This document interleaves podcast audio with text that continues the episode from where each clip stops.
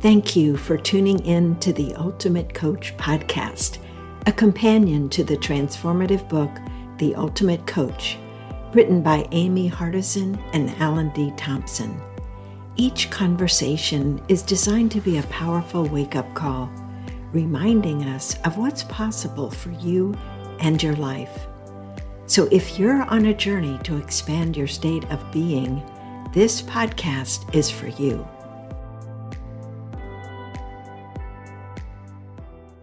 Welcome to another episode of the Ultimate Coach podcast. I'm one of your hosts, Meredith Bell, and today I am very excited to welcome as my guest Caroline Hughes. Caroline, welcome to my show, our show. Yes, hello, Meredith. It's so good to be here on this very wintry Irish day.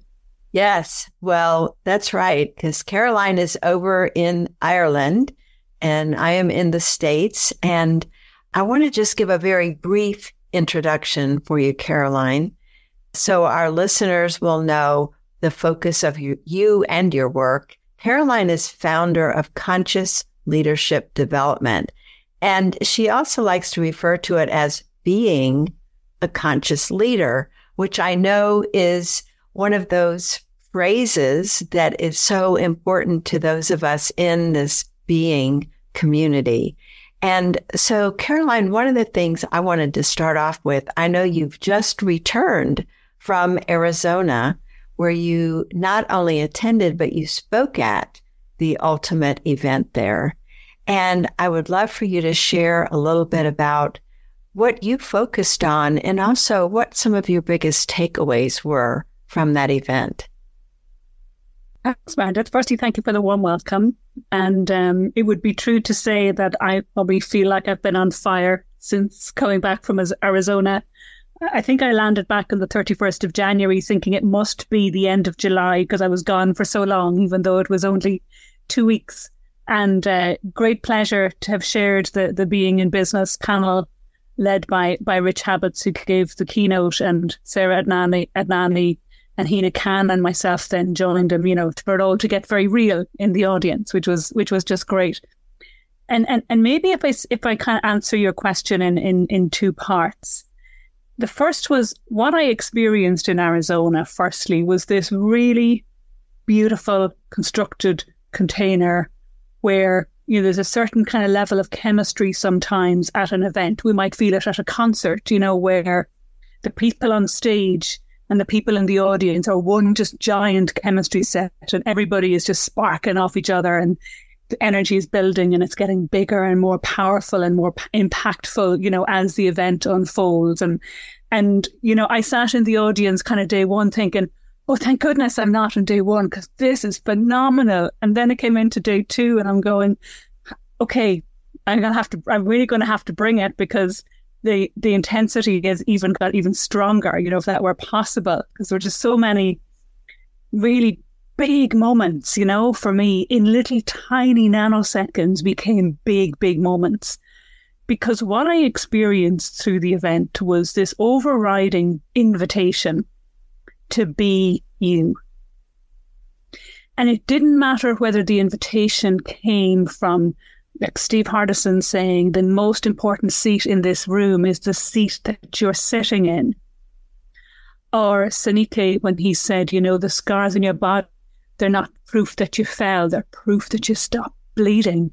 And it's an act of personal sabotage to not communicate and come good on your mission.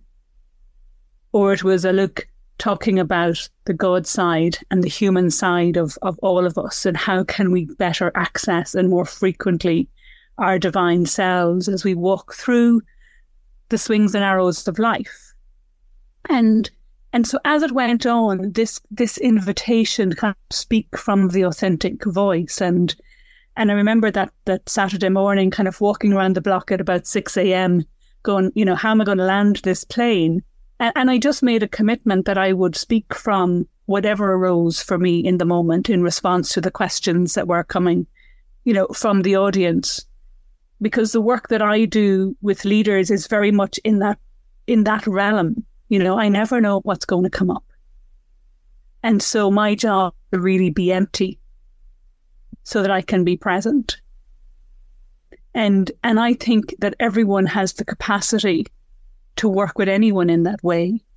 And and and one of the things that's kind of consistent through my life's work, not just speaking at event or not just my business at the moment, is you know, we are all leaders in our own lives. And that when we switch off when we hear the term leader and think that that's not us, we do ourselves and our families and our communities and our businesses a great disservice by not stepping forward. So this event very much kind of aligns, if you like, with, with my mission as it unfolds and unfurls to really stand at that intersection where leadership development, personal development coalesce. They don't collide, as some mm-hmm. people might think. Some people might think, oh, you know, if I get too close to someone, I can't then hold them to account. How can I tell someone I love them if then later I'm going to fire them? Right? Because that's the business context, isn't it? There's a, a value placed on objectivity rather than maybe receptivity. So, so I guess what's here for me right now is, you know, Steve Bacon right gave a very compelling message. Just again, one of these big messages in a tiny moment where he said, you know, Sometimes our vision is so big, it doesn't need a roadmap. What it needs is the courage of our conviction to stay the course of regardless of what's happening between us.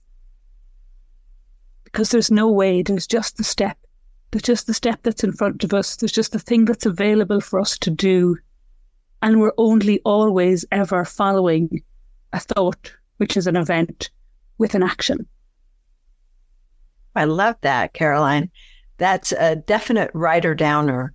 This idea of, because we know we can get hung up on if we've got a big vision or a big goal, we've got to map out the steps for it.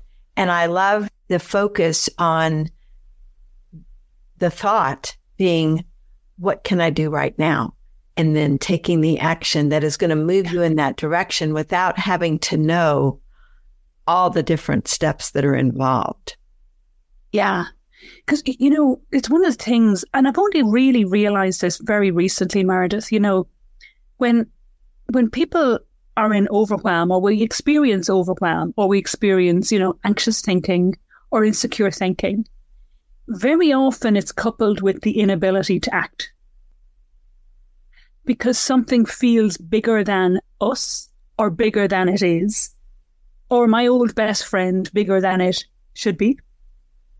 And, and, and that's the dialogue that actually gets in the way of taking the action. And in the action comes the clarity. And I think we sometimes forget, and I certainly, look, I'm first up, best dressed on this one, right? Forget that actually, as we act, we become clearer and then we get into momentum. And then we're not caught up but when we're caught up in our heads and our thinking, we're probably procrastinating, we're possibly catastrophizing. And in fact, we're doing so many things except the thing itself that needs to be done or the conversation that needs to be had. It's so true. And it does always come back to thoughts. We are thinking machines, aren't we? You're meaning making machines. How often have we heard that? Yes. Well, it's so true that, and one of my favorite quotes I've heard from Gary uh, Mahler is, "It ain't nothing till I call it."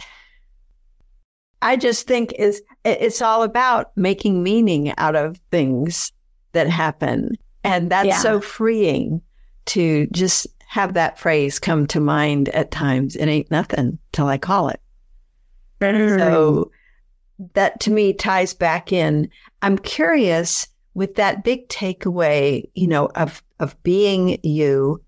And it sounds like what you also came away with was this idea of personal ownership of my responsibility to make the most of my life and not rely on circumstances or waiting for someone else to show up or yeah. help or, or do anything besides focusing on what I personally can do. Mm. Yeah, you know, That's true, Meredith. And, and that's very significant for me because I've typically gone through my life needing permission of some description. And that can be in really small things, right? And, and I see this really clearly. I was on a course over the weekend and I began to really break this down. You know, sometimes it's being a meeting and swallowing the thing I want to say because the moment's not right. Or I tell myself the conversation has moved on and my contribution is no longer relevant, welcome, timed. Yeah. And that is no different to the big stuff, you know, the big vision and how do I build this big enterprise that's going to transform the world, right? But every big mission is a series of small steps which accumulate into something big. And so I think it would be remiss of us in this conversation to keep it kind of on the very big stuff without kind of landing the plane into the very small everyday moments where who we are being really shows up. So in those moments, I am being someone who needs permission, predominantly from myself, or possibly an invitation from an other at the table who maybe I think has more to say on this. Maybe I think they're a bigger expert right? Or, or maybe they just have a louder voice and I don't speak very loudly. I can speak to be heard, right? Um, and I think that's the moment. That's a very real human experience in who we are being. Are we hesitant at the moment where it comes to putting voice to what it is we see? To connect the dots for other people, even if it's in, you know, you can't ever connect the dots going forward. We only ever connect them when we look back, right? They mm. forget that. So, so this, this, this, this stepping in, yes, it's on the big thematic, sure. And it shows up in every small moment, every micro moment of every day. And that's kind of that's how I see it. You know, the like I talk to my clients about what are your moments that matter in an organization? What are your moments that matter in your team? And they will typically talk about times of crisis. And they'll typically talk about the big thing that needed to be done, you know, the final push to get the deadline met, or something went wrong and it was all hands to the pump so that customer could have their order fulfilled or, or whatever it is. And that's great. And then everybody sits back from those big moments and goes back to so called normal. And it becomes bureaucracy as usual or not speaking as usual without really elongating what does it mean to, to be in a state where we're in action, where we're in it for each other, where it is okay to give ourselves permission to say what needs to be said and be open to whatever comes back curious as you're talking about asking them that question. I love that. The moments that matter. Yeah. I'm curious what you ask them after they've shared, like you said, crisis times, you know, the ones that really were burned into their brain because of the yeah. impact of that experience. What do you do to guide them to see the other, so many other moments that matter in the course of a day or a week? I guess the first step on that, Meredith, is to keep them in the articulation of what made that moment matter. Because, you know, our tendency is to treat success like it's in the rear view mirror. Because we are naturally, you know, our brains are naturally biased towards, you know, that which has not gone well because that creates story and drama and that gets super sticky and we can tell our friends about it and create other stories and dramas about it, right? Yes. But the thing that goes well very often gets greeted with, yes, of course we got it over the line. We're a great team. But of course we gave that customer that order, even though it felt impossible, because we're a company that fulfills our customers' orders. And so very often the high success moments get rationalized into, of course it is. So actually, a lot of my time, first of all, is spent really getting them in touch with what was going on in that moment. that made it one of your moments that matters as a team. And then they'll typically start saying, well, I felt that other people had my back, whoever it was. And probably there's been people who have surprised them because maybe they were typically less available or less amenable to being helpful in the cause of another if there wasn't anything in it directly for themselves. So they begin to get this feeling of what it is to be a team working towards one thing rather than a set of individuals who rock up once a week to talk about things. And then the second thing that very often the phrases that are used is, well, you know, in a crisis, we throw out the rule book. And we press a particular button that means we can accelerate things. We can make decisions quicker. And we can really demonstrate what it is to actually come together to do things, to decide based on what's available, to take our calls, to, you know, to put our communication structures in place, because that's what the situation demands. And I think that's where, in the exploration of that and getting a group of people, that can be a family, that could be a community, it happens to be a team in my context, really saying, oh, but why can't we act like that the rest of the time? What gets in the way of clear decision making? What gets in the way of having each other's back? What gets in the way of clear communication? What gets in the way of being in it for each other?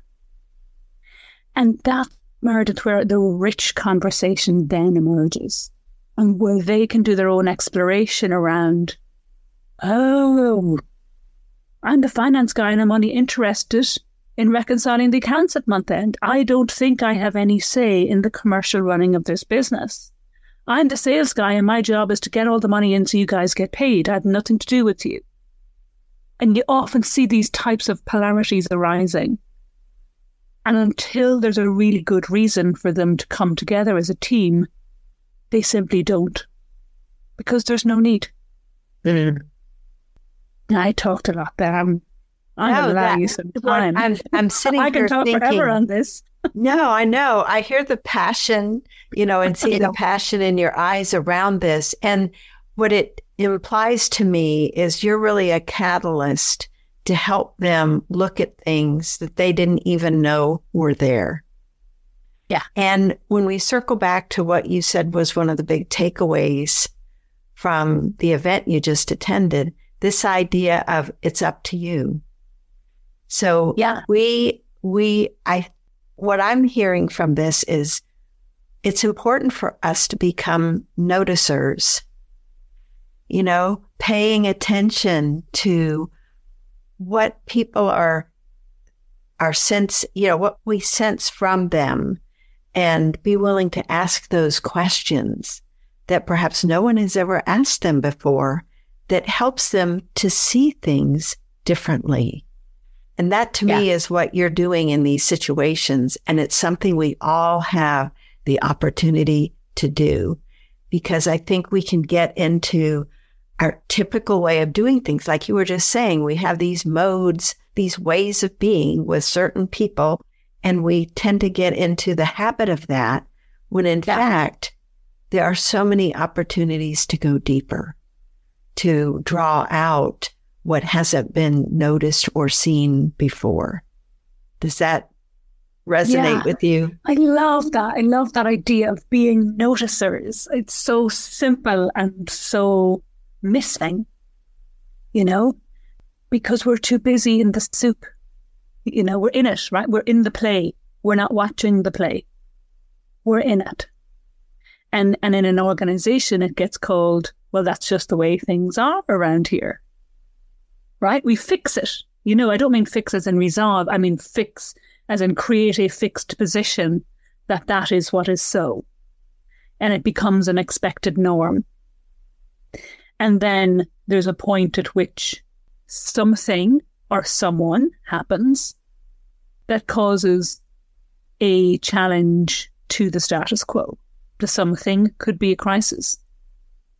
It could be a restructure. It could be getting sold and having a new parent company could be an acquisition, right? And it could be someone a new leader, a new colleague who comes in from a different organization, maybe with a different ethnic profile to the dominant um, norms of the team, with a different expectation of what it's like to work together. And any of these situations are catalysts for change. And and yes, you called me one, and I fully embraced the title. Um, in fact, I had a colleague who used to say to me, and he was the head of industrial relations when I worked in the Irish Central Bank, and he said, "I'm not sure. Are you chief fire star, firefighter or chief arsonist?" what was the distinction he was seeing in you there? Am I putting the fires out or am I starting the fires so that change could be created? And that was always our little joke. Because ultimately, you know, when you have industrial relations, your job is to negotiate with the unions around whatever changes are taking place. And so knowing what side of the argument, you know, we were on was important for him, you know. Whereas I was head of change, my job was to bring change, you know, and therefore I did and, and still do.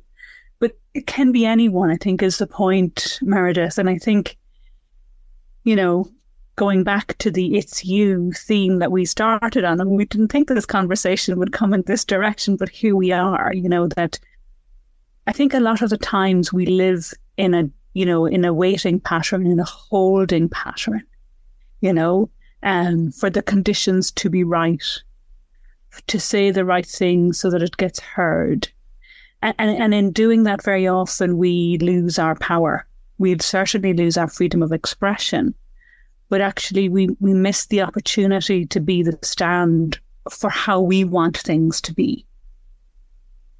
And, you know, and I think we have to question ourselves as, you know, in that moment, therefore, we're back to, you know, I call it the deer call waiting. waiting what do you call it? What was your that? call waiting. You know, waiting for the phone to ring, right? Back yeah. in the day when there was phones that you had the little blip on the line that said there's another call coming in, you know, pre-mobile, right? And you had a yep. call waiting button and a call waiting feature.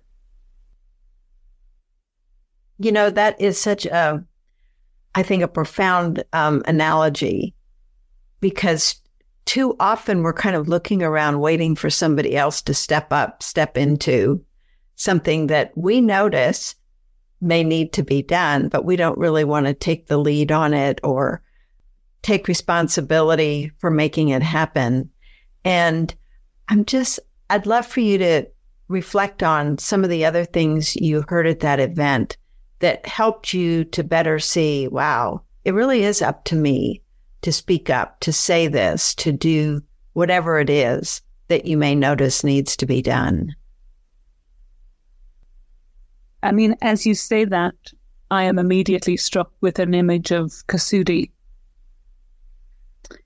and his telling of it, his story around a, a calling to be in Africa. And while I do not remember the specifics, but here is the thread of what he was saying, and that he arrived in Africa and he wanted to do work of a particular nature and the person with whom he was interacting, who was, we'll call him in charge, for want of a better word, was saying, Can you go and talk to these children over here? And he was saying, Well, no, no, but I've come to do a different kind of work. You know, no, no, but go and talk to these children over here. And in the speaking with these children, how it profoundly impacted the course of his life how he profoundly impacted the course of all of those children who were there at that moment during those that period of time. And while I am not doing justice to the absolute beauty of this story that he shared with us, what I hear in it is, you know, sometimes we think it looks a certain way. Sometimes we're busy thinking, oh, my big mission is over here wherever here is, or over there, wherever there is. But there's something much closer to us that actually needs our attention. In Kasudi's example, it was these children to whom he introduced purpose, concept of purpose, what it is to live a big life for themselves at whatever age they were, young children. And maybe it's the business leader who's living a great life on the outside, but in the inside at home, life is not so easy. But it's not getting attention. And maybe that's where the big work is, so that everything else can expand and flow from it. Yes. That's so powerful. I think, especially in this day and age, when we're always looking for the next big thing or the next best thing and not satisfied with what we have right here, and we're not listening and tuned in, I think that is one of the profound takeaways from our conversation is this whole idea of what am I missing because I'm so busy looking ahead or looking elsewhere that I don't see what is calling to me right in front of me today. That willingness to listen and, and really focus. And, you know, it, it's making me think, Caroline, about our earlier conversation when you were talking about introducing being into the workplace. And you don't use the terminology that we think of a lot of times in this community, like, who are you being? Talk about what language you use instead and why that works more effectively in the context where you're working. Yeah. So I, I call this just routes to travel, right? These are highways to go on in the spirit of exploration. Because if I look at the typical language of an organization, and, and I've worked in an organization for 25 years, right? So I am your original corporate chick, for want of a better way of putting it. and, and, and up until four years ago, I never heard this term corporate world. It simply did not exist for me. I just went to work every day. There was no world because I never saw myself as separate from it. Um, and I think sometimes when we have terminology that is unusual or alien, we can create a separation. And sometimes that's a really good thing because that's a catalyst for change. And sometimes it can be quite alienating because it's like, I don't know what you're talking about. I don't, and, and you're kind of creating barriers for listening.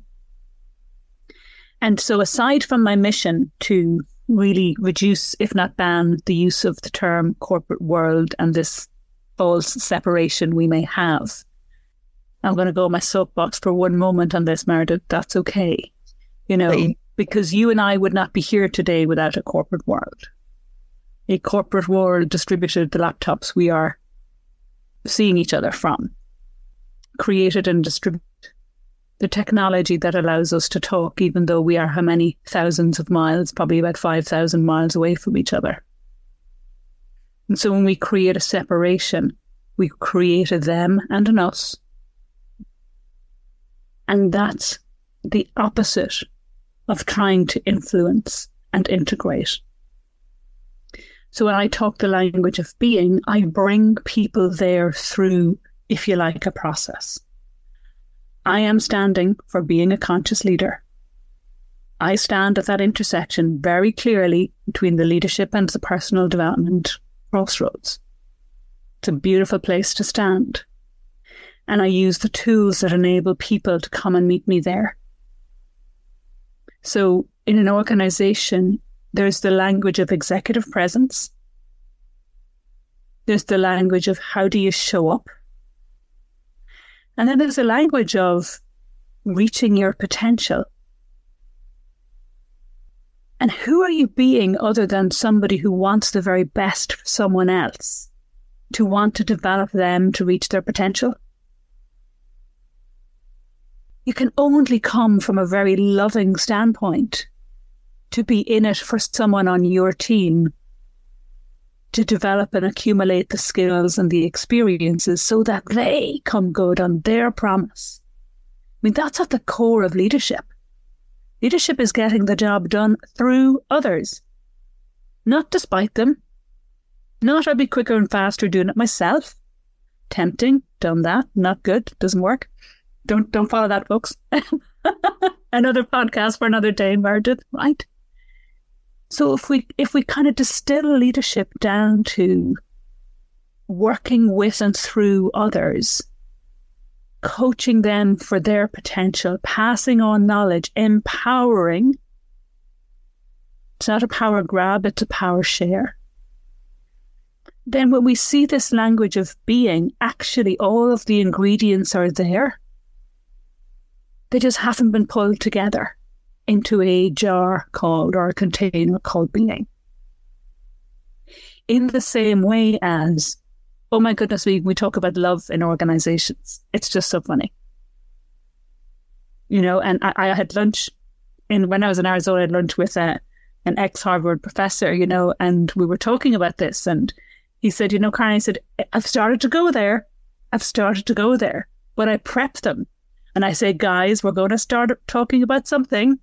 It's got four letters. It does not begin with S. And we're going to go, and it's going to be okay and I start to talk about love. Do you think there's a big sign on the door saying this is the love in and here this way for the love in? No, because nobody would turn up. But when you create a container, like Judy did in Arizona, like we do in this movement, like Matt is doing in Birmingham, when you create the container that allows people to explore, to come to it, to find their way with it, to know that there are compass points along the way. And there might be beacons of light or magnets that they will repel or be drawn towards to discover it in their way. That's what leadership development is. That's what bringing being into business is. And sometimes it's knocking them over the head with it to really see there's another way. But my preferred style a bit more James Bond than Jean Claude Van Damme, you know, and a bit more I look like I belong. Then we go blow things up in the background rather than kind of go in all guns blazing. That's just my style. So that's how I do it, Meredith. Meeting people where they're at, but standing at that crossroads going, you know you want to and you just don't see what's possible when you're here and your lack of knowledge of how it would be is getting in the way of taking the step. So I'll keep standing here. And I will find ropes and boats and cars to send you so you can come a bit closer. Curious. I love what you're saying. And uh, there's so many applications in our own lives for for this. Yeah. I mean, it's obvious in the formal leadership roles inside of an organization. And the description you're saying about creating a container, I'm guessing some of the leaders that you work with, just like we encounter others in our lives, are not as open to or eager to learn about this way yeah. of being, this way of showing up. And when you say you meet them where they are, what are some of the things you say or do to help them become more comfortable in exploring new ways of showing up, new ways of being with themselves as well as the people on their teams that they need to have this impact with? Yeah. You know, that really has taken years upon years and plenty of bruised knees and um, broken bones, and you know all of the. I think of all the things I didn't do, and maybe could have done differently. To to say what I'm going to say is, I'm not really in a hurry. When I work with somebody, on the assumption that the house is not on fire, right? Mm-hmm. I'm willing to stay with them for them to get what their outcome is. And that typically means the first thing I have to let go of is my own sense of when somebody should get it. Because that's going to get in the way. Yeah. So I'm going to give you a really concrete example, Meredith. It's a lady I've been working with for about 10 months now. And when she started working with me, she's a global leader in an organization about 30, 40,000 people, so significant, you know, business. And she, in her in her succession conversation, so she's been considered for the next level of leadership, but in her head, she was never being allowed into the room where the decision was getting made. Sure. She was the first phone call after the decision got made to check technical specifics, right? And her story at that moment was, well, the dice is loaded against me because only the people in X, Y, and Z job title get in the room. And I'm the trusted advisor who sits outside the door and gets the phone call. And I will never be in that room. Her story. And then her manager's story was, you know what, it would be great if she could get herself in that room. But she was at the, if you like, that situation was happening to her. And as we went through our work, and I mean fortnightly, probably for the first three or four months, this her story was no, no, no, this is the way things are in this organization. And then she had a story about being a woman in the organization. And then she had a story about the fact that she didn't work in headquarters, which is somewhere in the US, and she's working in the UK, right? So she had all of these stories that seemed very real, that kept her justified, firstly, in how she was showing up, to use the corporate phrase. And until she began to see that what all of these stories had in common was where she was looking at them from. And it was from a position of what she did not have, what she was not capable of, and how she did not give herself, and I'm going to use the word again, permission to talk about these conversations that she would have outside of the room as a way to create her case for being in the room. And this is a really simple example, right? But this is what corporate leaders or in any kind of hierarchical structure it could be in a hospital setting. You know, you could be in a small business. Maybe you, your bosses are a married couple, and because you're not in the couple, you feel you can't. There's certain things you can't say or you, access that you don't have to certain decisions and conversations. And until she started to see that in shifting her position away from that we would kind of a this is happening to me for me this is how it is to the person who was going to already be that next level leader until she really started to step into that and act as if it were already true and use that almost as the what do you call that? Do you know, like the jetpack? Isn't it the jetpack on our backs? You know, like oh. Buzz Lightyear has the jetpack, hasn't he? Even that. And then she could start to see the world was occurring differently to her. Her office was occurring differently to her, which then meant she was showing up differently because who she was being or who she was beginning to step into was this other role. And rather than waiting to have it, trying it on and, and coming from it as though it's already here and already true. And that was months and months and months of work. Now, if I was in a hurry to get her into being, we would never have been able to have the conversation because I would have been pushing an agenda that she was not ready to hear. And so her exploration of it led it to something much more profound that gives her a tool, an insight, and then a tool. I call them circuit breakers for when what you and I would refer to as when default being shows up. You know, when the, the default that keeps us small or that prevents us from doing whatever it is we really want to do or say or be or whatever. And, and that's really how I work with it. So I, I guess in that instance, I met her as a woman. I met her as a leader. I met her as a description of a story that appeared so real for her.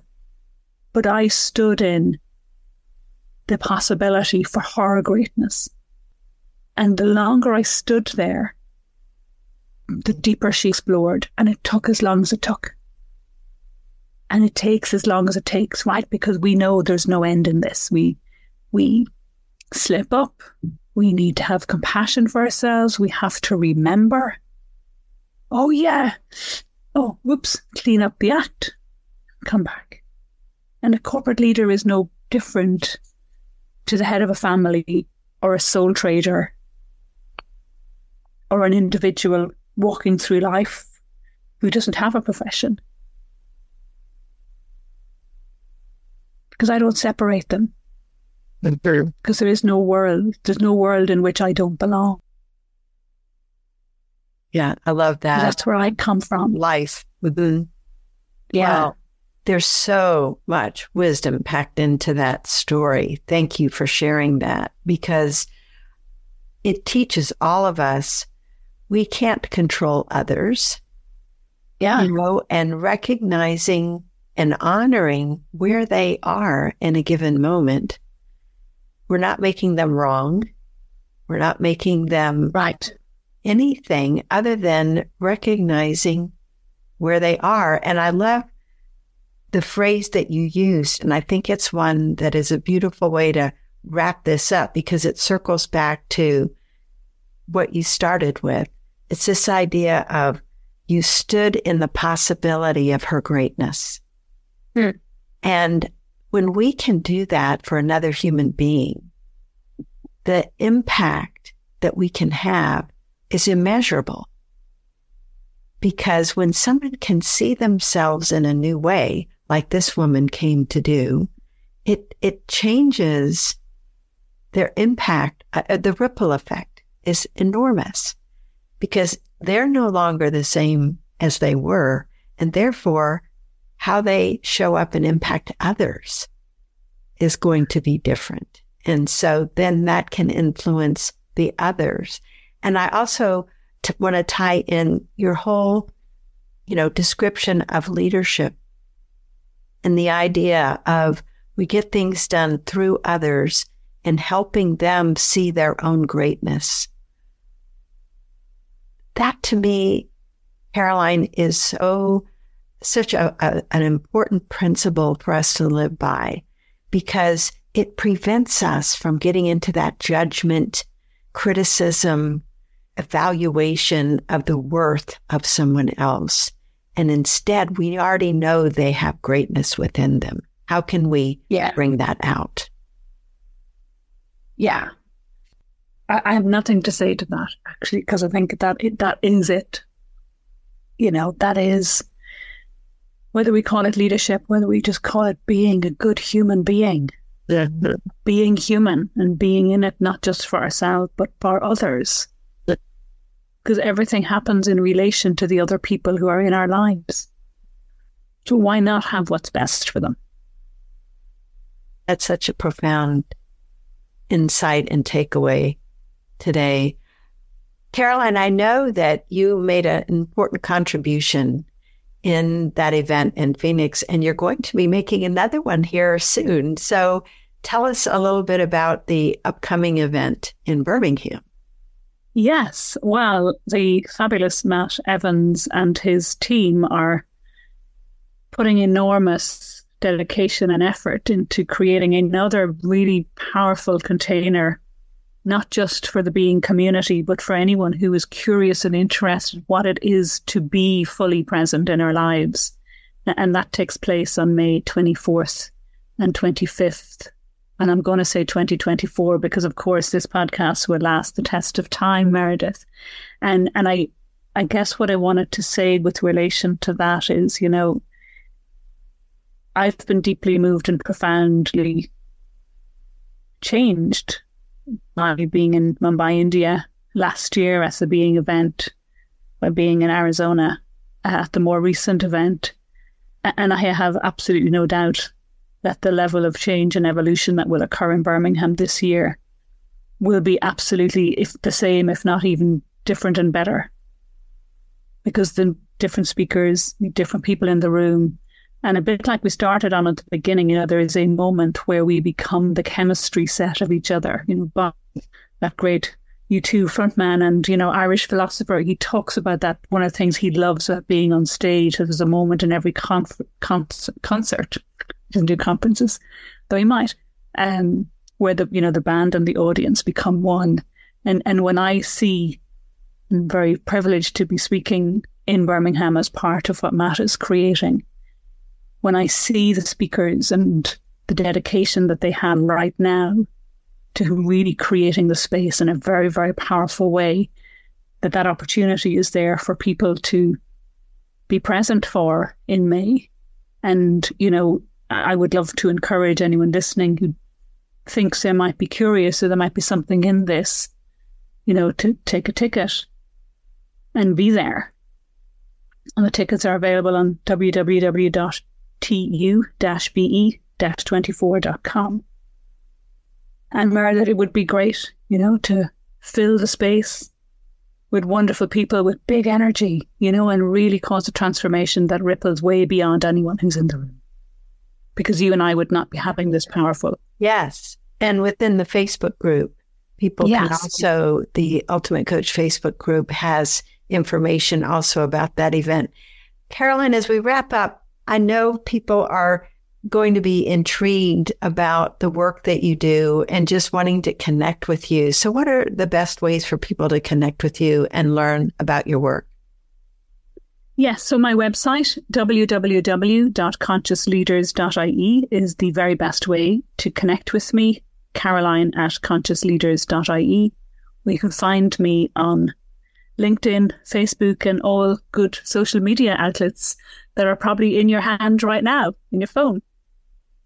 Great. Caroline, I want to acknowledge you and the work that you have done in your life as a corporate leader that now you're able to bring into your work with corporate clients and the ripple effect that you have had on so many lives because of who you are being in each of those situations. I can just sense the way you invite people so they don't feel pressured. They don't feel pushed.